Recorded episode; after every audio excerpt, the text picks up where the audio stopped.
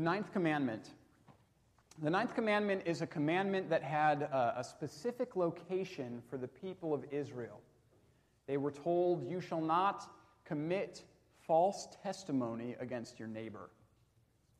And in certain ways and in certain interpretations, this was a, a fairly narrow commandment. This language of committing false testimony against a neighbor was language that would have been used in a courtroom setting a setting where there was a judge and people bringing testimony against an individual. And the commandment to the people of Israel was don't bring false testimony. When you stand before the judge, speak the truth, not what's false.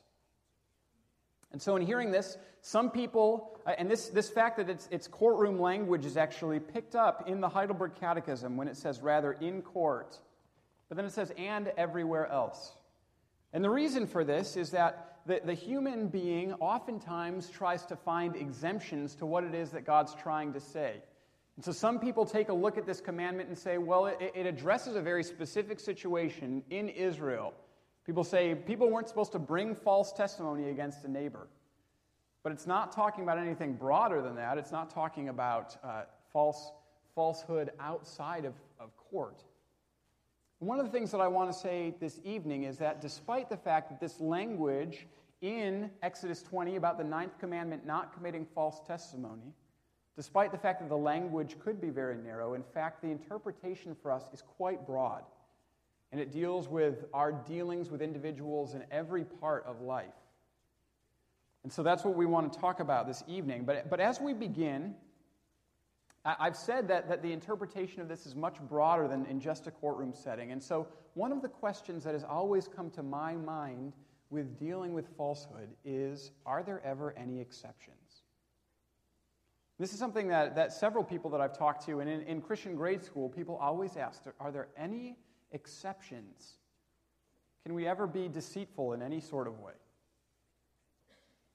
And, and I'll say this Throughout the history of, of the church and throughout the Reformed understanding of the Scripture, there have been different sort of exceptions that we've been willing to talk about or entertain. The first makes sense. The, the, there are sort of three types of lies that are talked about. The first is called a jocular lie, the second is called a lie of necessity, and the third is called a malicious lie. And different individuals have different sort of thinking on, on each one of these things. The first one, a jocular lie, is something that, happen, that surrounds sort of social convention, and individuals uh, often agree that this is something that's not inappropriate. And in fact, this isn't something that we would even call lying. This is a joke. And what I mean is this if somebody comes up to you and says, Why did the chicken cross the road? you don't need to be like, Was there really a chicken? Are you lying to me about that? Or certain individuals, one time I had a friend and she was like, thinking about getting a tongue piercing. She was a very conservative individual, and it got quite the reaction from me. I said, Really? She said, No, I'm joking. And at that time, she wasn't intending to deceive or tell a lie. And so she was not a breaker of the ninth commandment by telling this joke. The second thing that I, that I wanted to talk about, because it's, it's something that actually deals uh, with how, the way that people have acted in Scripture, is, is what's sometimes called the lie of necessity. And there's a lot of conversation about this. Is there ever a time when a lie is appropriate, where there could be a lie of necessity? And some in church history have said, no, there is no exception. You always tell the truth. St. Augustine was one such theologian. He said, if you tell a lie, you may save your life if you're in a dire situation. But he said, but if you tell a lie and save your life, you may lose your soul, which is far more serious still. I think that's something worth considering as we consider other, other perspectives as well. What is it that the scriptures say about this? Well, there seem to be instances in the scriptures that talk about situations where something like a of necessity can take place. First of all, in Exodus 1 17 and 20, there are Egyptian midwives. Shiphrah and Puah are the names of these Egyptian midwives. And they're tasked by the, by the Pharaoh to take the lives of Israelite young boys when they are born. And Shiphrah and Puah don't do that. They don't do what they're asked. And when the, the, the, leaders of Egypt asked them, Why is it that you're not taking the lives of these Israelite boys? They invent this story. They say that Israelite women give birth too quickly for them to give there and, and take care of this nasty deed that they've been tasked with. By all accounts, that, that that wasn't in actuality the case, but in Exodus 1, we're told that they were blessed by God for not taking the lives of these children. In another instance, we're told in Joshua 2 of Rahab who hid spies. Spies had come from Israel and they were sort of surveying the land. And as they came to Jericho, they needed a place to hide because they were being sought out. And so Rahab gave them a spot to hide. She hid them on her roof under some straw. And when the people of Jericho came and asked if those individuals were there, she said that they had already left, they had already gone a long way. And in that, again, the scriptures say that this was sort of an act of faith. And she was spared along with her family when the walls of Jericho came tumbling down. You know, there have been some other instances in history where individuals have faced difficult situations. There's a church theologian, a, a great leader of the church named Athanasius. He was somebody that held to the orthodox doctrine of Jesus Christ. He said that God, the Father, and Jesus Christ were one. And he was saying these things at a time when the secular government was saying that's not true. The secular government was saying that Jesus was a created being. So from time to time, Athanasius would be, would be banished he faced a great deal of persecution. And at one time, the emperor sent individuals to try to find Athanasius, to apprehend him.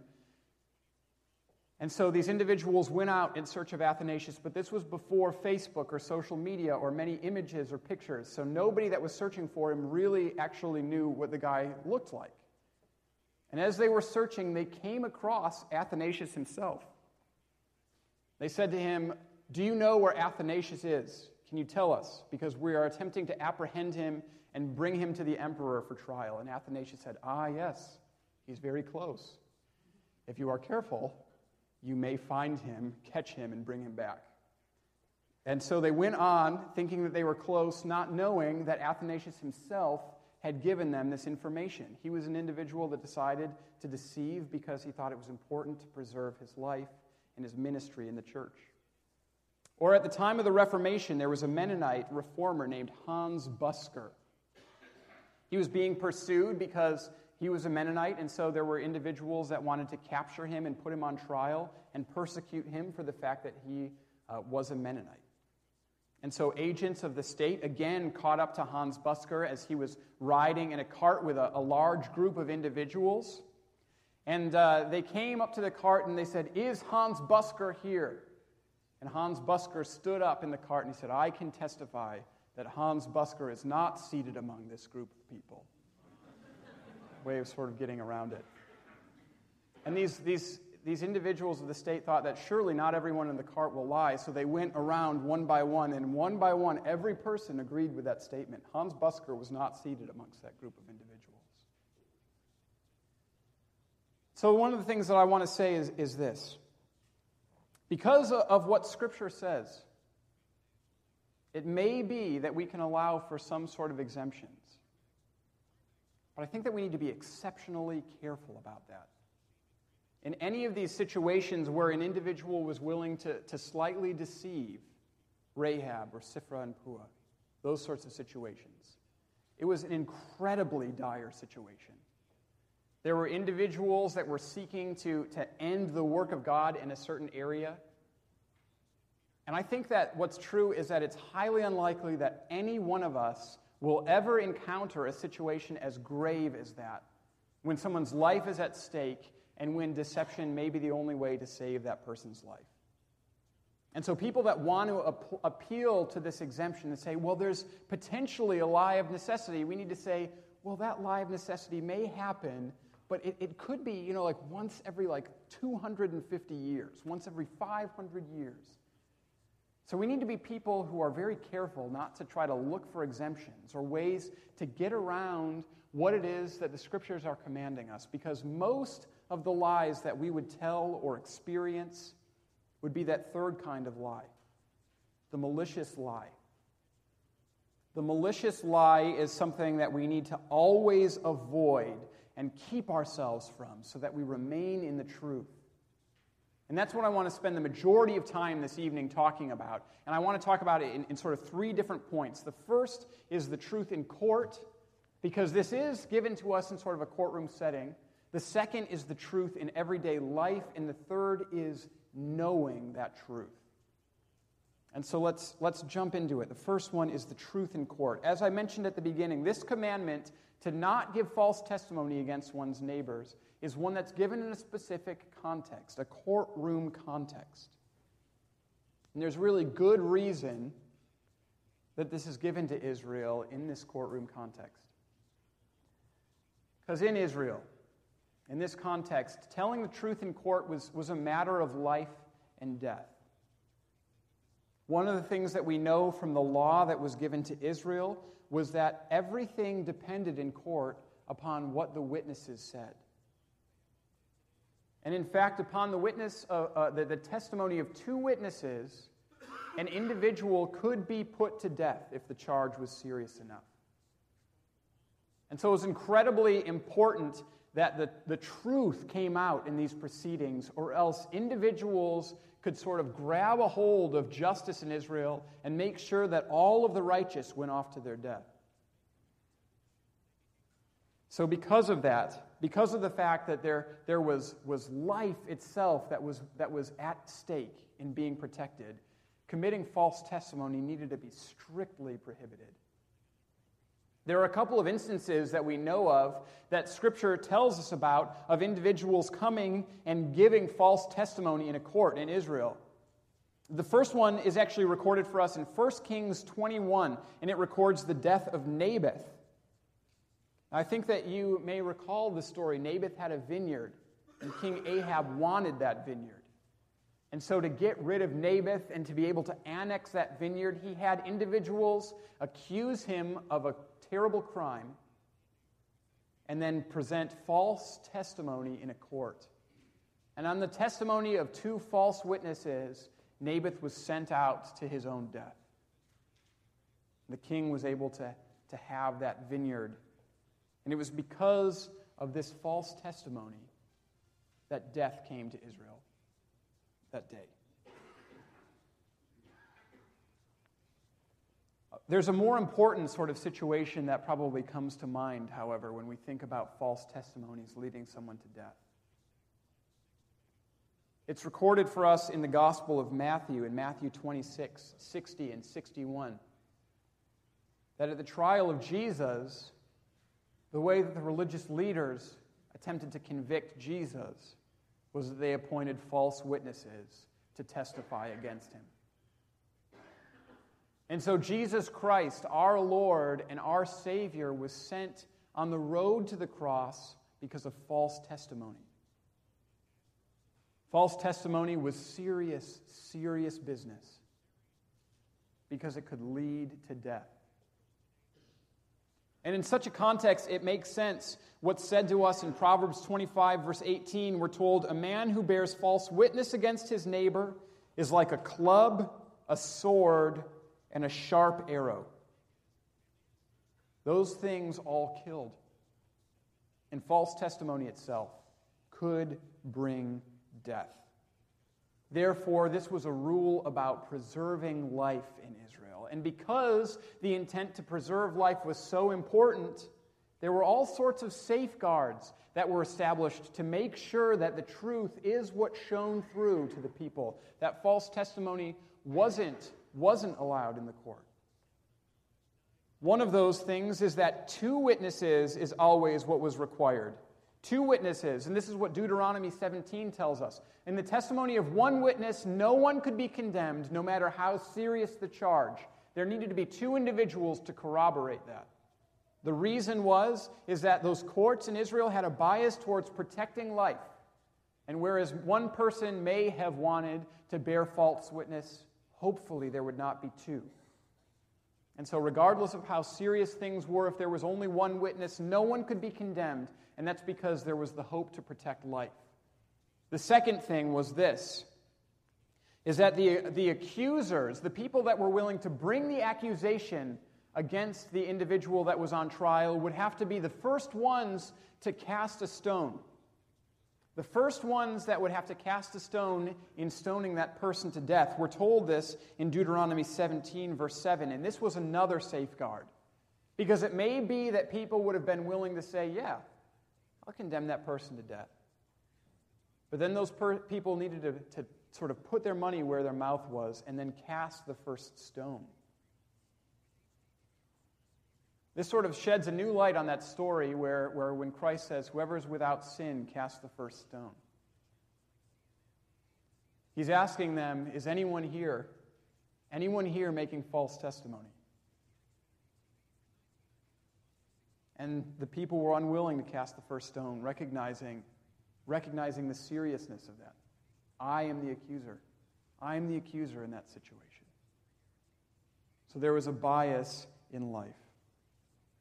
And the last thing was this is that, again, to preserve life, if it came out in the, the context of these proceedings that someone was offering false testimony, and this was such a serious crime that the accusation that was being leveled against someone that would be put on the accuser's head if it was found out that that accuser was giving false testimony.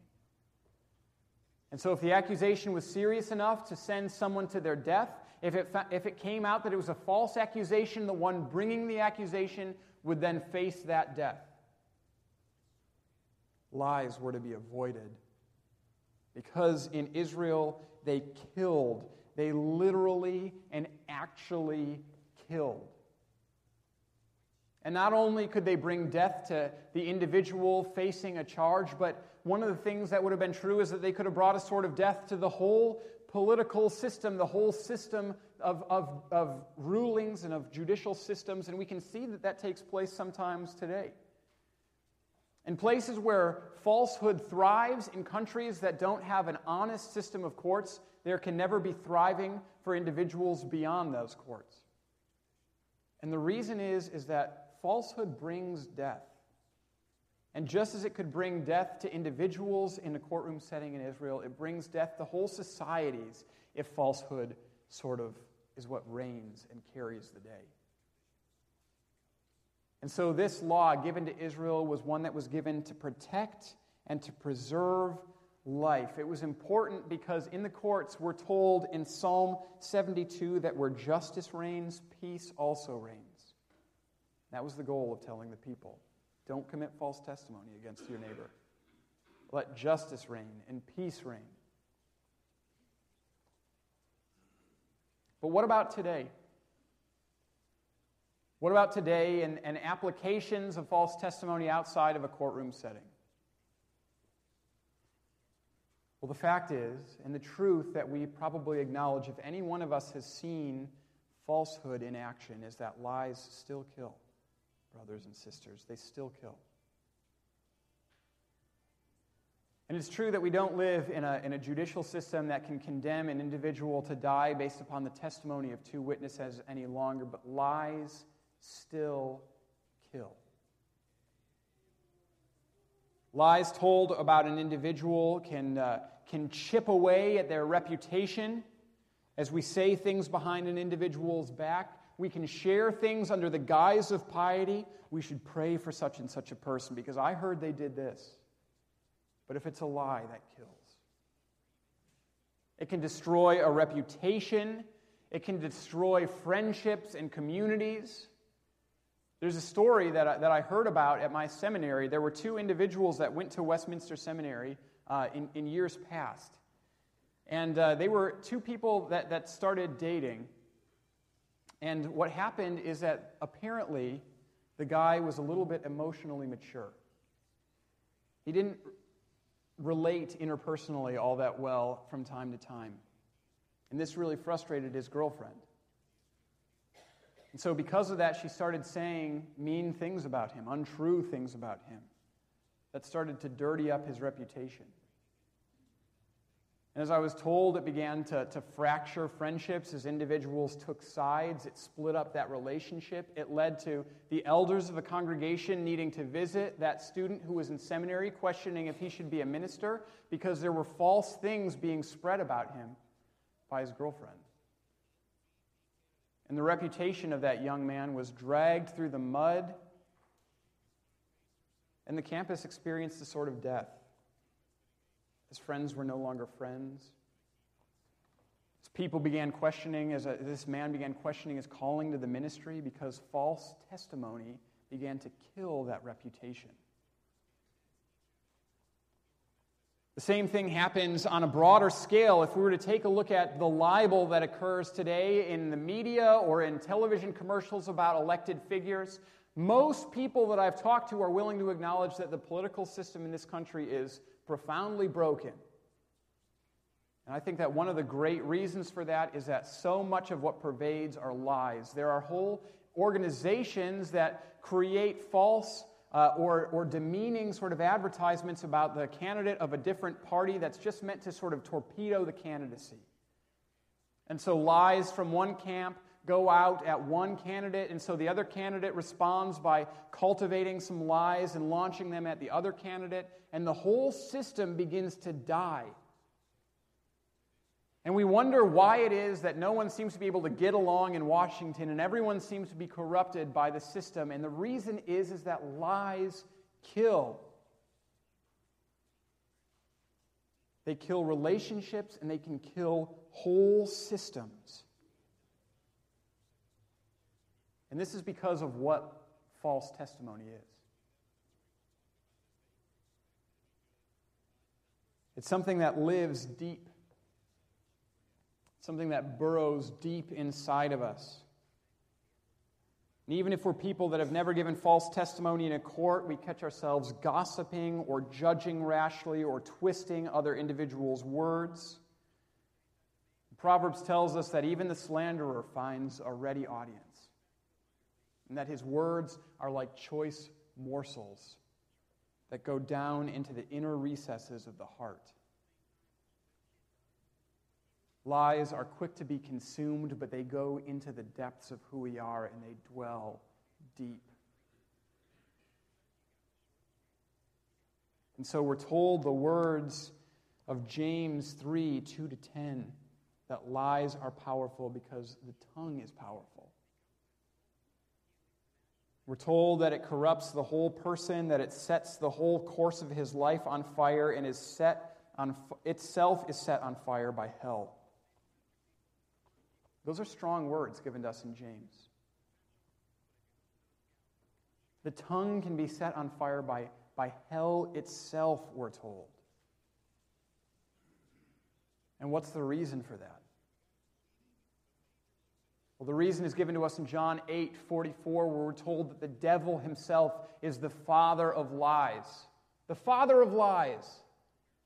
What does this mean? It means that whenever we lie or gossip or twist the truth, we're using one of the tools of the devil. And when the enemy comes to us, he comes in falsehood because his ideal is to turn us away from the truth, to get us so, so bound in falsehood that we can't get out. And so, as we are individuals, if we engage in lies, then we are people whose tongues can be set afire by hell itself. Lies live deep and they are serious. Through fall into sin, we've all become individuals who are at times captured by lies. We've become individuals who have used lies, and if we look into our own hearts, we recognize the power of them. How at times it could be so easy and seem so simple to get out of a situation by twisting the truth. But we begin to use the tools of the devil and experience our own tongues being set on fire by hell itself.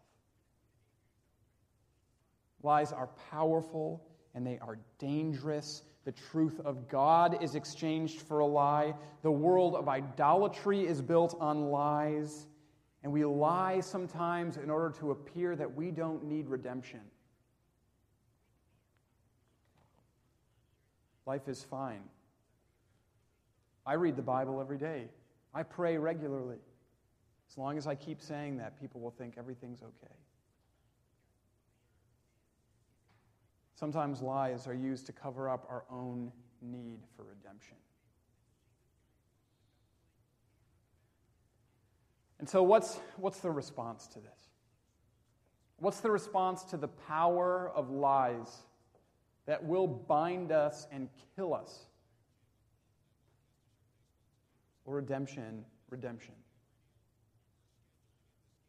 A redemption that comes from knowing the truth. This is our, our last point here. We must know the truth. And what is the truth? Well, let me, let me read a, a little bit from John 18 to illustrate what the truth is for us this evening. This is a, a, a fair section of Scripture here. Just feel free to listen. I'm going to begin at verse 28. It's talking about Christ when he was facing his own false accusations at his trial. And this is what we're told. Then the Jews led Jesus from Caiaphas to the place of the Roman governor. By now it was early morning, and to avoid ceremonial uncleanness, the Jews did not enter the place. They wanted to be able to eat the Passover.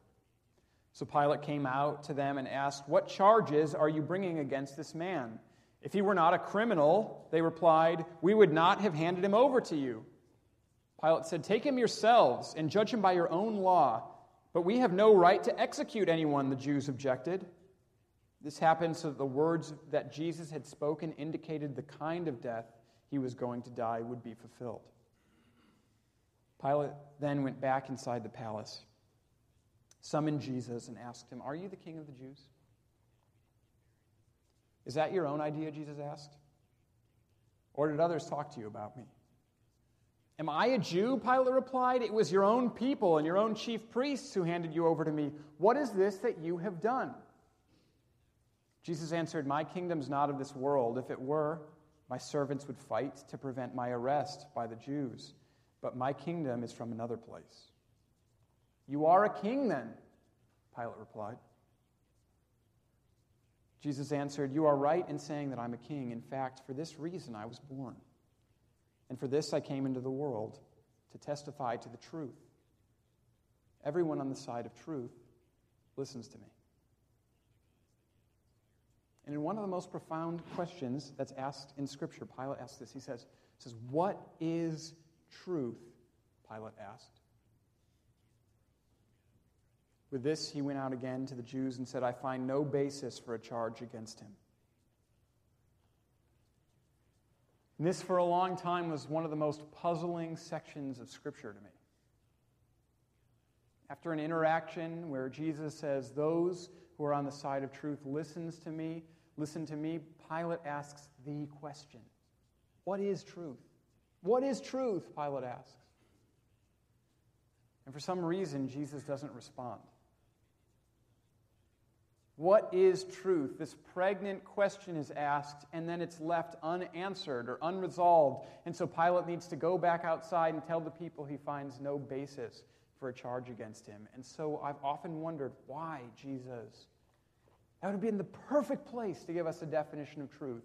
Why? And as I, was, as I, have been thinking about this, I, have realized more and more how appropriate Christ's response here is. Because the fact is, is that truth is not just an idea, truth is a person. Truth is Jesus Christ. He had described himself as the way and the truth and the life. And so, as he stood there or sat there before Pilate, the fullness of truth was looking Pilate in the eye and was meeting his gaze. What is truth? Pilate asked. Truth is Jesus Christ. And there was no answer that could have been more fitting than Jesus himself sitting there. Truth was in front of him. Jesus is the truth.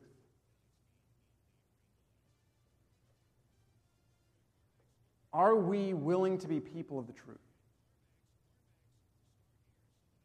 Are we individuals that see how lies bring death, how they kill, and we say, that is not something I want anything to, uh, that I want a part of? I do not want to be a part of that. Well, there's only one way out from underneath those lies, and it's by knowing the truth. And the truth is Jesus. Do you know him? Do you know him?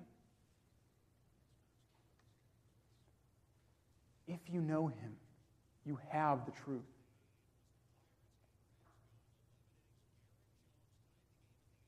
And so, knowing him, knowing the one who is the truth, knowing Jesus, should make us to be people who then want to speak the truth.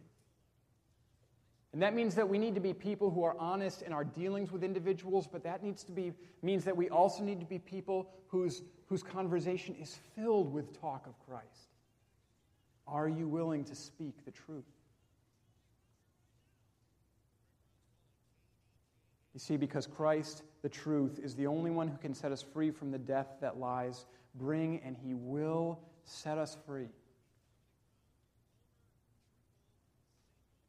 And so will we look to him, believe in the truth in Jesus Christ, follow him, serve him. It's my sincere prayer that we will. And that when we ask, What is truth? that we realize, Yes, yes, Jesus. And thus, in trusting in Jesus, fulfill what's commanded to us in the ninth commandment.